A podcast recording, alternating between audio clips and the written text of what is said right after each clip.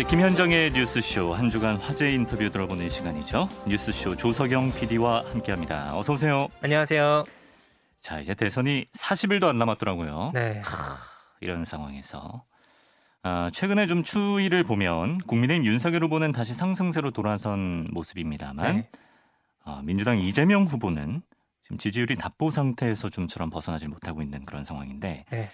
어떤 당에서 변화와 쇄신에 대한 의견도 나오는 상황에서 그 해법을 두고는 당내에서도 좀 생각 차이가 있는 것 같습니다. 네. 사실 저희가 지난 한 몇 주 정도는 국민의힘 이야기를 많이 했거든요. 음, 뭐 불난 집에 아무래도 이런저런 얘기거리가 있기 때문에 그렇죠. 예. 근데 민주당에서 지금 그러니까 김건희 씨의 녹취록 공개가 일종의 어떤 반전이 될 수 있을 것인가 상황에서 그렇지 못했던 거죠. 음, 그러다 보니까 민주당 안에서 이 이재명 후보 지지율이 40%까지 올라가지 못하고 있는 이 박스권 상황을 어떻게 극복할 것인가로 말씀해 주신 것처럼 그 이견이 있는데 네.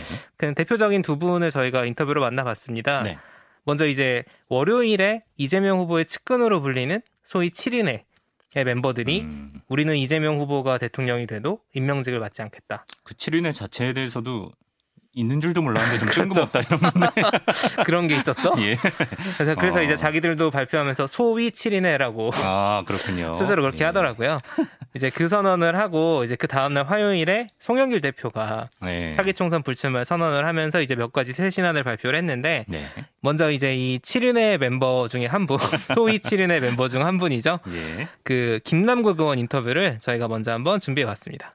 저는 그 뒤에 지금 당의 분위기가 궁금합니다. 우선 우선 네. 대략 두 그룹이 있어요. 인적 쇄신안의 대상이 되는 두 그룹. 한 그룹은 불출마를 사실상 권유받은 586 세대고 또 한 그룹은 동일 지역 4선 이상 연임 금지에 걸리는 한 이게 한 40여 명 되는 의원들 그룹이 있고 분위기가 어떻습니까? 어, 이게 워낙 참 민감하고 어려운 문제다 보니까 네. 이렇게 툭 터놓고 뭐 단톡방이라든지 음. 아니면은 의원총회 이런 곳에서 이렇게 자유롭게 말하는 그런 분위기는 아니고요. 어, 어, 다만 저희가 지난해부터 반성한다라는 그런 말씀을 계속 드렸는데 네. 어, 반성에 이어지는 변화와 정말 혁신, 쇄신 이게 안 보인다라는 그런 말씀을 되게 많이 하셨거든요. 예. 그래서 누군가는 뭔가를 해야 된다라는 절박함과 간절함이 분명히 있는 것 같습니다. 음. 그래서 다선 의원님들께서도 어, 이 문제를 놓고 진지하게 또 고민을 하고 계시는 걸로 알고 있고요. 음. 어, 다만 그게 몇 명이 될 것이냐 그런 부분에 대한 조금 어려움은 있는 것 같습니다. 그래서 뭐 인물을 뭐 사람 그 대상 인적 쇄신 이게 하나 있을 것으로 보이고요. 네. 그다음 이제 인적 쇄신과 또 별개의 문제로 네. 어, 정말 청년 정치가 될 수 있고 또 새로운 어떤 정치가 될 수 있도록 제도적인 어떤 개혁을 하는 것도 필요하기 때문에 당장에 어떤 사람들이 어떤 의원들이 불출마 선언을 하지 않는다고 하더라도 저희가 먼저 제도적인 부분 뭐 아까 사 아까 말씀드린 사선 이상은 뭐 불, 연, 연임에서 불출마한다라고 하는 네. 이러한 것들을 딱 명시적으로 당원 당규에 박아서 어, 제도화하는 것도 저는 뒤따라야 된다고 보고 있습니다. 아, 자, 좀 따로 볼게요. 우선 86세대 의원들 움직임은 공개적으로는 한 명도 안 보입니다. 우상호 의원 같은 경우는 이미 총선 불출마를 지난 서울시장 경선 나가실 때 하셨기 때문에 우상호 의원이 이번에 SNS에 올린 건 사실 재확인 정도고 새롭게 총선 불출마 선언한 86은 없죠. 없습니다. 없죠. 김종민 의원님이 어, 긴 글을 장문의 글을 올려서 이제 86 용태론 비슷하게 이야기를 했었습니다. 얘기를 하셨는데 그 다음 다른 인터뷰에 나오셔가지고는 조금 또 다른 결의 말씀을 하시더라고요. 그리고 선언한 분은 아직 없는 것 같고 네. 네. 그럼 아예 여야 합의로 법제화를 하는 건가요? 어, 어떻게 되는 건가요? 지금 목표는? 어, 법제화하게 되면 여야 간에 이렇게 합의를 또 해야 되는 문제가 있게 되고요. 네. 또 이제 뭐 저희가 혁신한다, 개혁한다라고 했는데 또 그렇게 한다고 하면서 야당 때문에 못했다고 핑계는 것은 아니라고 저는 생각이 듭니다. 핑계 대는 건 아니라고 본다. 네. 예, 그렇게 해서는 안 된다라고 보고 있고요. 예. 그래서 간에 합의가 안 된다라고 하면 예. 당원 당규에 예. 당원 당규 개정을 통해서 저희만이라도 그런 어떤 아. 혁신과 쇄신의 모습을 보일 수가 있거든요. 그래서 아. 법적 제도화 하지 않는다고 하더라도 네. 당원들의 뜻을 물어서 당원 당규 개정을 통해 네. 제도화할 수 있다라고 생각이 듭니다. 아 공천 안 주는 걸로 아예 당 차원에서. 네. 어. 예. 어 이거 반발하는 분 있을 수도 있겠는데 아직은 그런 소리 공개 반발은 없어요.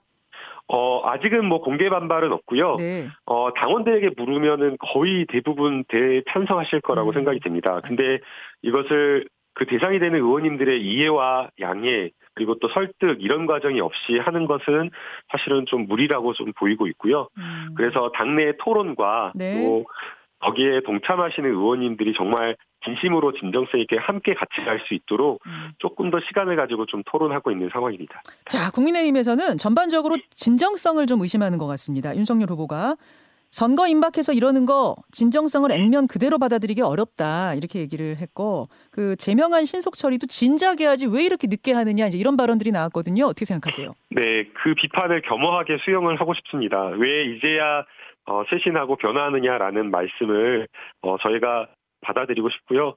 어, 그 다음에 진정성이 없다라는 부분도 정말 진정성이 있도록 쇄신하고 더 변화하도록 노력하겠습니다.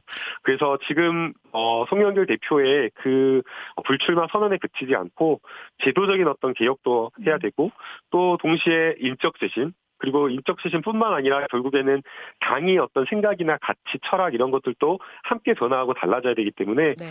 더 국민의 목소리를 듣고 진짜 진정성 있다라고 평가하실 수 있도록 알겠습니다. 정말 최선을 다하겠습니다. 네, 지난 수요일 인터뷰였습니다. 민주당 김남국 의원의 인터뷰 소위 7인회 중 한 명입니다. 네.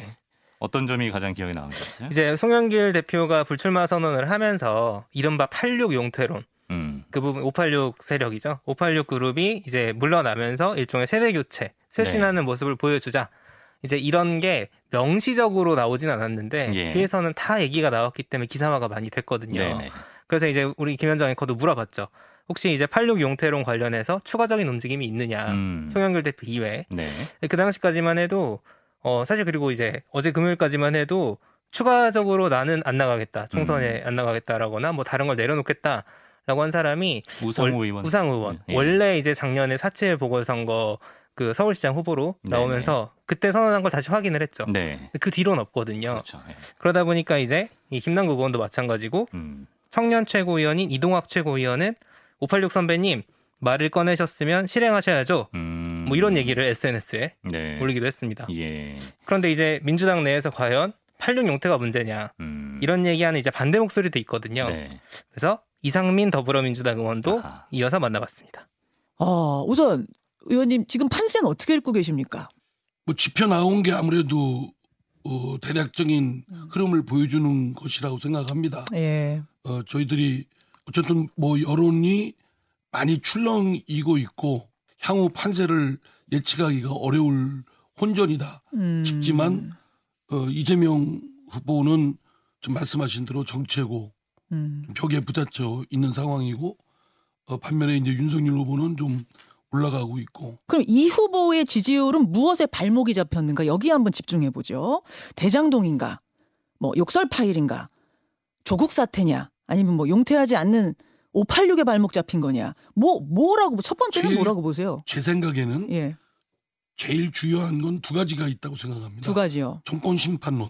아, 그러니까 문재인 정부뿐만 아니라 민주당 그 현재의 집권 세력 전부 음. 통틀어서 단순한 뭐 정책 차원이 아니고 네. 총체적인 어떤 심판에 대한 부분이 사실상 높은 것도 사실입니다. 그럼 이재명 후보가 넘어야 할 가장 큰 산은 정권 심판론. 심판론하고 또 이재명 후보 본인이 지금 아직 해소하지 못한 대장동 의혹 건이라든가 아, 욕설 파문 건 이 부분은 이제 후자는 예. 대장동 의혹이나 욕설 파문에 대한 후보 본인에 대한 부분은 후보가 빨리 해소하고 네. 사죄를 지금까지 여러 번 했듯이 음. 계속 국민들한테 좀 사죄를 구해야 될 것이라고 생각되고요. 첫 번째 정권 부분은. 심판 부분은 예. 예, 이 부분은 이제 문재인 정부나 지금까지 했던 행태와는 다른 뭔가를 어, 있다. 그리고 음. 분명히 문, 어, 이재명 후보가 당선이 돼서 대통령이 되면 달라지고 음. 개선된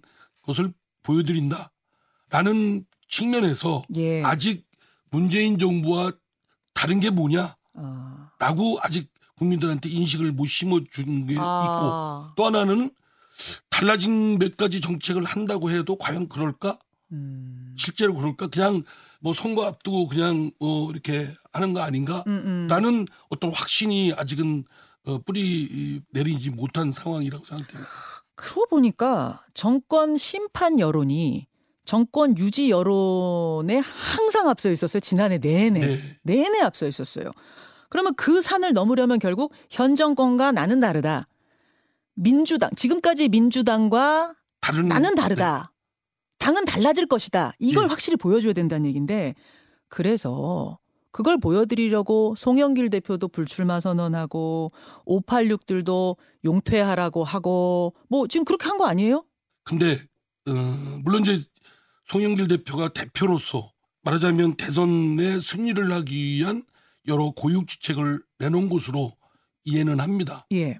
그러나 저는 좀 이견이 있지만 뭐 어. 선거를 앞두고 또 당내에서 공개적으로 이론을 제시하면 분란으로 비춰지니까 조금 조심스럽긴 하지만 예. 그래도 뭐 나왔으니까 말씀은 어느 정도 드려야죠. 그 뉴스를 송영길 대표의 불출마 예. 뭐 등등 여러 가지를 며칠 전에 내놨을 때, 어, 저게 뭐지?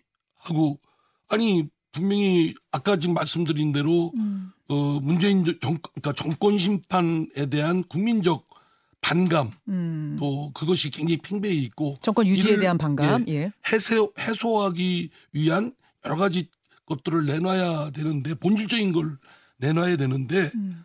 너무 변죽을 올리는 거. 말하자면, 아. 배가 아픈데, 소화제를 먹거나, 배 아픈 약을 먹어야지, 네. 발등에 소독약 바르면 되겠습니까?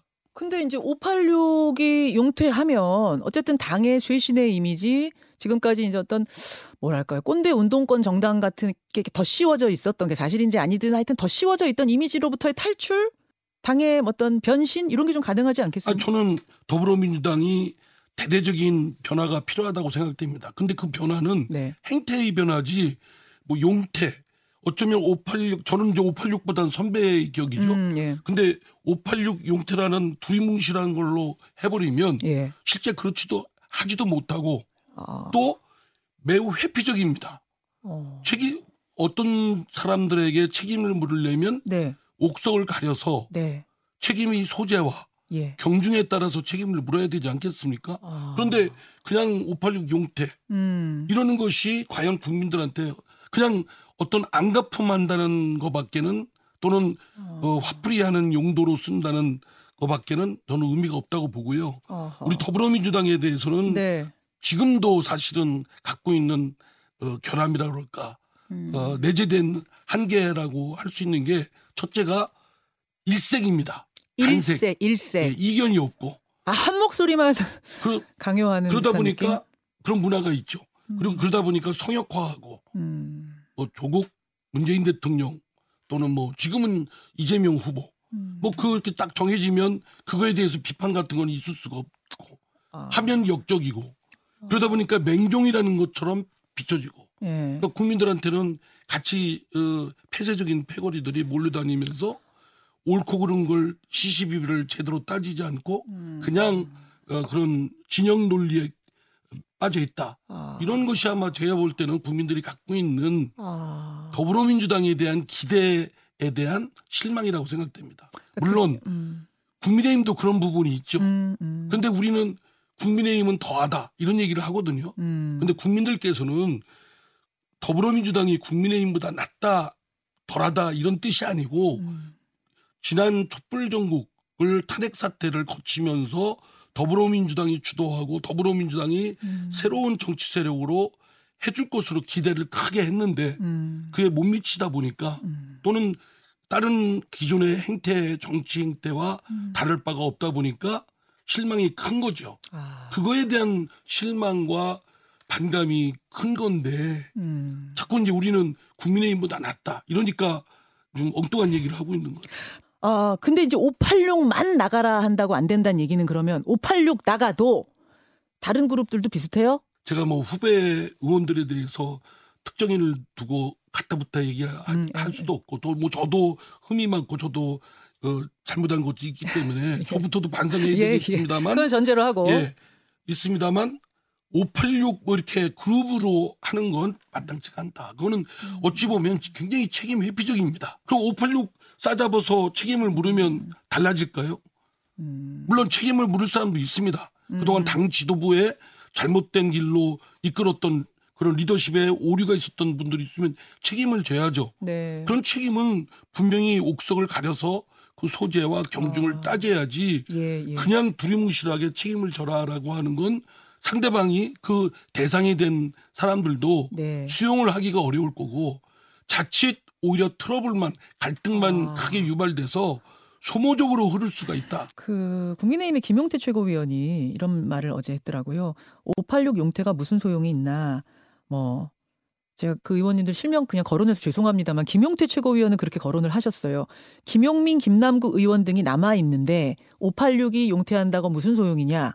뭐 이렇게 얘기해서 어제 또 꽤 논란이 되고 막 그랬었는데 그러니까 강 강성 초선들의 이미지가 지금 이재명 후보 발목 잡고 있는 거 아니야? 뭐 그런 의미로도 들리고 이건 뭐 논평을 하시겠습니까? 그게 뭐 전적으로 그 어, 그분들에게 책임을 떠넘기는 것도 적당치 않지만 음. 뭐 일정 부분 책임에 일단은 있을 거라고 생각됩니다. 이거는 목요일 인터뷰였습니다. 이상민 민주당 의원과의 인터뷰 확실히 좀 생각의 결이 다르네요. 네, 이제 이재명 후보 지지율 답보의 핵심은 사실 이제 저희도 여- 이 자리에서 여러 번 얘기했지만 정권 교체냐, 정권 재창출이냐. 여기서 이제 교체 여론이 높기 때문이거든요. 음, 근데 이제 과연 86 용태론이 그 해법인가? 이렇게 지적을 하면서 소화제가 필요한데 소독약을 바르는 꼴이다. 이런 얘기를 뭐 변죽만 울린다 이런 표현도 썼던 네. 맞습니다. 예. 사실 이제 문재인 정부나 민주당의 많은 사람들이 등을 돌린 캐- 계기를 뽑으라면 음, 조국 사태로 이른바 내로남불 프레임이 있었고요. 예. 그 다음에 부동산 정책 실패로 실력 부족론이 있었던 건데 과연 그 상황에 책임이 있는 사람들이 누구인가 이제 이런 음. 얘기를 하면서 네. 이제 86 용태론이 그런 근본적인 해법이 아니다라는 음, 걸 했던 것이고 예. 오히려 역효과가 날 수 있다는 분석도 나옵니다. 어, 그러니까 민주당이 이른바 강성 지지층에 너무 끌려다니고 있다라는 네. 얘기들이 있는데 거기서 상대적으로 자유로운 게 오히려 중진 정치인들이고 음, 그리고 초재선 그룹은 오히려 거기에 더 끌려다니는 상황이다. 아하, 예. 라는 지적이 있는 상황에서 과연 초선 의원들의 확장성이 더 약한데 어, 86이 용퇴한다고 해결이 되냐? 네. 이제 이런 문제도 있는 이상민 의원 이번 인터뷰에서 저는 기억에 남는 게 민주당의 문제는 다 일색이다. 그렇죠. 한 목소리를 이제 강요당하는 느낌. 소위 비주류를 네. 무시한다. 좀 비슷한 맥락인 것 같고. 맞습니다. 국민의힘은 사실 이준석 대표가 뭐 나서서 이렇게 막 이렇게 들쑤시고 하니까 윤핵관 이슈도 터지고 그래도 뭔가 조금 뭔가 이렇게 복작복작하게 네. 바뀌어가는 모습이 보이는데 민주당은. 86들이 용퇴를 하더라도 네. 변화를 할 것인가 국민들이 좀 의구심을 갖는다. 그리고 이제 이준석 대표 같은 경우는 전당대회 때 바람을 일으키면서 기본적으로 젊은 층의 목소리를 자기가 끌고 들어와서 음, 기존의 어떤 보수 지지층보다 확장을 내가 하고 있다라는 그 이미지가 있었는데 네. 민주당의 지난 몇 년을 돌아보면 지난 2, 3년을 돌아보면은 오히려 초재선 그룹이 더 갇히는 데 역할을 음. 하고 있지 않나라는 비판이 있기 때문에 네. 이상민 의원 사실 저희가 미스터 쓴소리라고 하거든요. 아, 누가 네. 지었는지 약간 좀 예스러운 별명이죠. 예. 그렇긴 한데 예. 이제 소신 발언을 한 거죠. 그렇죠. 예. 시원시원하게 이상민 의원의 인터뷰까지 만나봤습니다. 네. 자, 그리고 지금 후보자 방송 토론이 관심거리인데 이게 언제까지 관심거리로 남아 있어야 되는 건지 잘 모르겠습니다. 국민들 입장에서는 좀 이해가 잘 안 가는 부분이 일단 이번 주 초였죠. 그 설 연휴 지나기 전 양자 토론안은 이제 법원에서 제동을 걸어서 네. 사자 토론 분위기로 갔는데 그 뒤로도 합의가 원활치 않았습니다. 네. 그래서 이제 일주일 정도 밀당이 오가는 상황이었는데요. 그런데 이제 어제인 금요일 결국 더불어민주당 이재명 후보와 국민의힘 윤석열 후보가 설 연휴 기간 중이죠. 31일에 양자 토론을 먼저 하고 그 다음에 2월 3일, 그러니까 설 연휴 다 끝난 다음 날입니다. 이날 안철수 국민의당 후보, 심상정 정의당 후보까지 하는 사자 TV 토론을 하기로 합의를 했습니다. 그러니까 민주당과 국민의힘 사이에 이 밀당이 계속 진행을 된 상황에서 네. 처음에 이제 토론에서 밀려났던 이른바 재상 후보들은 음. 안철수 후보나 심상정 후보는 토론이 일종의 반전의 계기가 될 수 있지 않겠습니까? 그렇죠. 만약에 뭐 당장 지지율이 엄청 뛰지 않더라도 점점 쌓아가야 되는 계기가 되는 건데 네. 이 다자 토론을 계속 요구하는 상황이고 그중에 저희가 국민의당 안철수 후보의 상임선대위원장을 맡고 있는 어, 서강대학교 최진성 명예교수에게 입장을 좀 들어봤습니다. 사실 국민의당이 방송금지 가처분 신청할 때만 해도 그게 예. 인용될 거라고 생각한 사람들이 그렇게 많지는 않았어요. 그냥 항의 차원인가 보다 이렇게 생각한 사람이 많았는데 위원장님은 어떠셨습니까? 어, 후보께서는 그 인용 처리될 거라고 확신하고 계시더라고요. 그래요? 예, 예. 어, 아니 근데 이게 법정 토론은 아니어서 사실 예. 자율성 측면이라고 본다면은 이게 인용이 안 될 가능성도 있었거든요. 과거에 그런 사례도 있고. 예, 그런데 이게 그냥 그 민간의 자율성 문제에 제한되는 것이 아니라, 네. 아, 이건 뭐 벌써 대선인데, 음. 그, 여기에는 다양한 의견의 수렴이랄지 풍요로운 토론이 반드시 필요한 것 아니겠습니까? 예. 그래서 저는 어 그냥 그 자율성에 맡길 문제는 아니라고 생각합니다. 음. 음. 게다가 이제 안철수 후보의 이 지지율이 상당히 예, 꽤 높게 나오는 상황에서 그 의견을 예. 들려주지 않는 것은 문제가 있다. 법원이 그렇게 본 겁니다. 어, 예, 예. 지지율이 어, 높지 않더라도 음. 어 지지율이 또 언제 올라갈 수 있을지 모르잖아요. 그렇죠. 러니까 지지율이 높지 않은 후보들도 다 참여시켜야 되죠. 지금 어, 기득권 양당들이 논의를 전부 독점하면서 가는 거는 네, 아, 국가 발전에 의- 에 별로 도움이 안 된다고 봅니다. 알겠습니다. 최근에 쓰신 SNS 글이 하나 화제가 됐는데 음, 예, 나라가 나아가는 방향보다도 정치 권력에만 관심 있는 정치 지도자와 생각 예. 없는 유권자들이 함께 웃지 예. 못할 풍경을 그리고 있다. 예, 예. 그렇게 아주 날카로운 비판을 대선판을 놓고 비판을 의 글을 쓰셨더라고요. 예, 예. 어떤 예. 부분을 보신 거예요? 어, 어떤 부분을 볼 필요 없이 지금 대선판에서 어, 논의되고 있는 그다음에 다투고 있는 내용들이 네. 어, 어, 어떻다는 건 우리가 다 알고 있지 않습니까? 음. 그다음에 뭐 역설과 그다음에 음. 뭐 무속과 음. 이런 것이 가장 큰 논의거리가 되어 있는 대선판이니까 네. 아, 그렇게 말할 수밖에 없죠. 그러면 이 대선판을 누가 이렇게 만들고 있는가? 음. 아, 저는 어, 후보들이랄지 네. 후보들을 지지하는 정치인들도 문제지만 음. 아, 그런 논의들 속에 함께 에, 참여하면서 맹목적 지지를 하고 있는 유권자들에게도 문제가 있다고 저는 보거든요. 아. 예. 유권자부터 반성해야 된다 말씀. 음. 아, 저, 그 정치인들은 표를 구하는 사람들이기 때문에 네. 사실은 어, 정치 풍경은 유권자들이 만들어내는 그 부분이 굉장히 많, 아, 큽니다. 아, 그럼요. 근데 이 얘기를 듣고 이준석 대표는 조금 이제 네. 이, 이, 런 반응을 보였어요. 뭐냐면 안철수 후보가 양비론만 갖고 선거를 치르다 보니 그 후보의 선대위원장도 양비론으로 싸잡아 비난하신다. 당장 예, 사퇴하십시오. 이렇게 좀 화가 나셔서 글을 쓰셨더라고요. 예, 뭐제 사퇴는 안철수 후보님께서 결정하실 문제고요. 예, 그 예를 들어 보면은 노동 이사제를 예. 어, 노동 이사제를 어, 윤석열 후보와 이재명 후보가 담합해서 통과시켰어요. 음. 이것을 안철수 후보께서 잘못된 것이다 하고 공격합니다. 음. 이게 양비론입니까? 서강대학교 최진성 명예교수와의 인터뷰였습니다. 아, 어떤 점이 인상적이었나요? 뭐 몇 차례 말씀드렸지만 이것도 안철수 후보 본인이나 국민의당 쪽 국민의당 쪽에서 누가 나오면 결국 질문은 단일화로 갑니다. 음, 그만큼 이제 왜냐하면 여론조사에서 단일화가 필요하다는 얘기들이 많이 나오고 있기 때문에 예.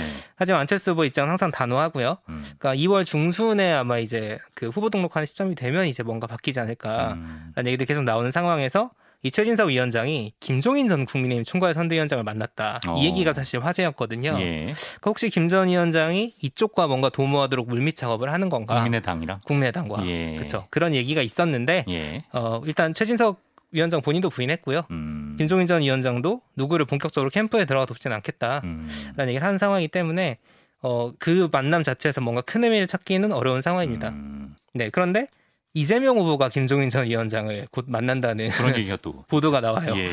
그래서 또 과연 어떤 그림이 나올지 지켜봐야겠습니다. 어, 약간 김종인 위원장이 진짜 불사조 같아요. 네, 예. 핫플이죠 핫플 정치권의 hot place. 네. 자, 끝으로 코로나 상황을 좀 보겠습니다. 지금 오미크론 확산으로 인해서 확진자 규모가 일단 우리가 경험한 수준에서는 전례 없는 수준으로 늘어나고 있는데 네. 방역 당국의 대응도 이에 따라 달라지고 있는 상황입니다. 네. 어제 금요일 0시 기준으로 16,096명이었습니다. 음. 일일 신규 확진자가. 저희가 거리두기를 다시 시작하고는 4,000대까지 내려간 적도 있었는데 평일 네. 기준으로 어, 16,000명이 나왔고요. 예상했던 바죠. 예. 예. 2만 명, 3만 명까지 나올 수 있다는 얘기가 음. 있었으니까요. 이렇게 확진자가 늘다 보니까 확진자 동선이 겹친다는 이유로 막 최대한 많은 사람들이 다 검사 받고 격리하고 이런 상황이면은 사회가 돌아갈 수가 없는 거죠. 네, 네.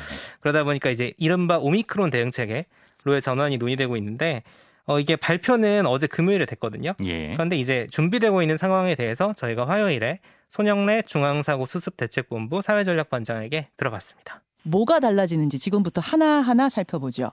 먼저 선별검사소. 선별검사소에 가서 검사받는 사람의 제한이 생기네요, 반장님. 예, 그렇습니다. 일단 큰 변화 중에 하나는 진단검사 체계를 저희가 바꾸게 되는 건데요. 예. 큰 방향성에서는 좀 선택과 집중에 따라 이제 확진자가 너무 많아지기 때문에 음. 모든 확진자를 빨리 찾는 방향보다는 60세 이상이나 고위험군의 진단과 치료에 집중하는 체계로 전환되는 것입니다. 네. 그래서 말씀하신 대로 이제 60세 이상 같은 고위험군에 대해서는 어, 지금 종전처럼 계속 PCR 검사가 즉시 가능합니다. 자, 지금 누구나 선별검사소 가서 그냥 검사하고 싶으면 무료 검사 받잖아요. 그게 아니고 예, 60세 이상이거나 아니면 예. 의료진이 어 당신은 좀 가서 받으시오 하는 경우만 갈 수 있는 거죠. 예, 예. 그 경우에는 바로 PCR 검사를 받으실 수 있고요. 나머지 사람들은요. 그 외에는 오시면은 자가 검사 키트를 드리게 될 겁니다. 아. 그래서 그 자가 검사 키트를 해보시고 거기서 양성이 나온 경우에 PCR 검사가 가능해집니다. 아, 자가 검사 키트. 음. 예, 또는 이제 지금 있는 선별검사소 외에도 네. 제가 동네 병원들도 호흡기 클리닉이라고 하는 명칭하에 코로나19 진료에 참여를 시킬 거기 때문에 네.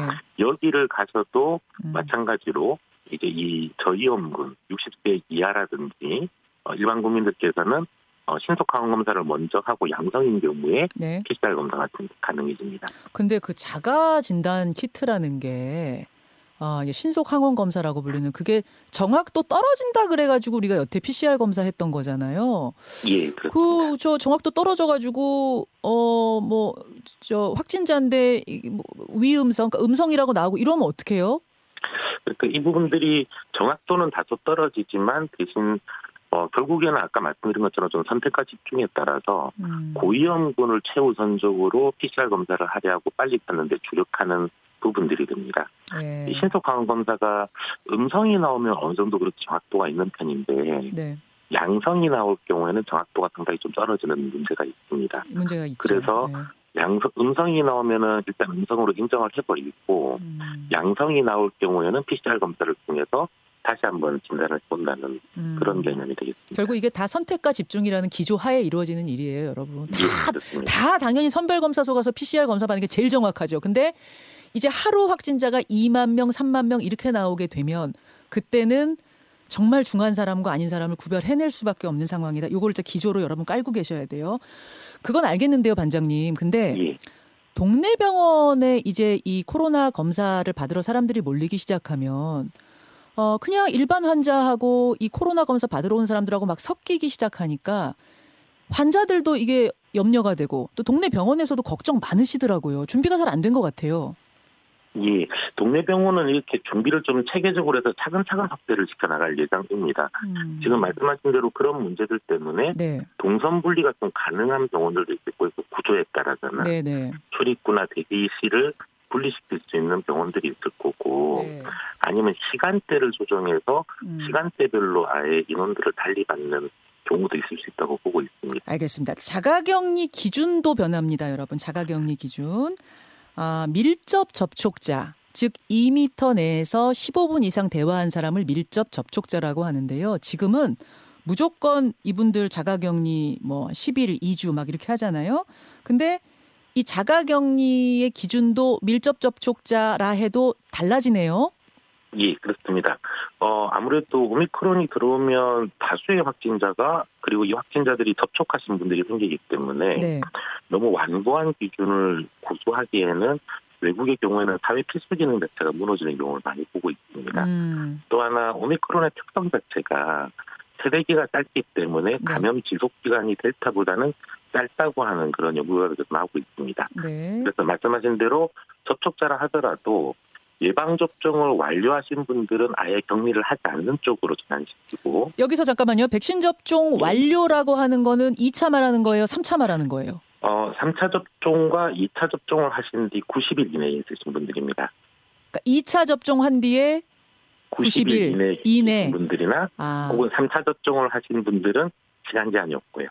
아, 2차 접종한 다음에 90일 넘긴 분들은 안 되고 2차 예. 접종하고 90일 이내인 분들부터 그러면은 밀접 접촉자라도 자가격리 면제에 들어간다. 그 예. 말씀이네요. 사망자 발생 수가 달라질 거라고 보고 있습니다. 예, 결국 속도 조절을 통해서 집단 면역으로 가야지.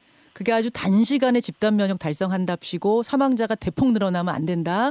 그런 말씀이신 거예요. 손영래 중앙사고수습대책본부 사회전략반장과의 인터뷰였습니다. 사실 이제 오미크론 대응체계로 전환이 되는데 어, 사실 이거는 오미크론이 우세종이 되고 급격히 확진자가 나올 거라는 거는 충분히 좀 한 달 전 정도부터 네. 예측이 가능한 부분이었는데 그렇죠. 아직 좀 현장에서는 혼선이 있는 것 같아요. 네. 그래서 사실 이론적으로 어떻게 어떻게 대응을 한다는 건 마련이 돼 있었던 거더라고요. 예를 들면은 뭐 검사는 고위험군에게 집중을 한다. PCR 음. 검사는 그리고 동네 병 의원도 이 체계 안에 들어와서 뭔가 방역에 협조를 한다라는 그 그림은 있었는데 네. 이제 현장에서 그게 준비가 돼 있느냐. 음. 그게 왜 못 따라갔냐면 예상보다 너무 빨랐던 거죠. 아 그래요. 네, 나올 이 오미크론 대 오미크론 때문에 확진자가 2, 3만 명씩 나올 수 있다는 얘기는 있었지만 네. 학자들의 예상도 2, 3월이었거든요. 예. 근데 지금 1월 1월 하순부터 계속 이렇게 사실 뭐 당장 2만 명, 3만 명 나와도 이상하지 않은 음. 상황이 돼 버리다 보니까 어 그래도 이제 보건복지부가 어제 발표한 내용에 따르면 당장 이제 어떤 검사를 지원하고 이런 역할들은 병의원도 2월 3일부터 할 수 있다. 2월 3일부터. 네, 음. 그렇다고 하니까요.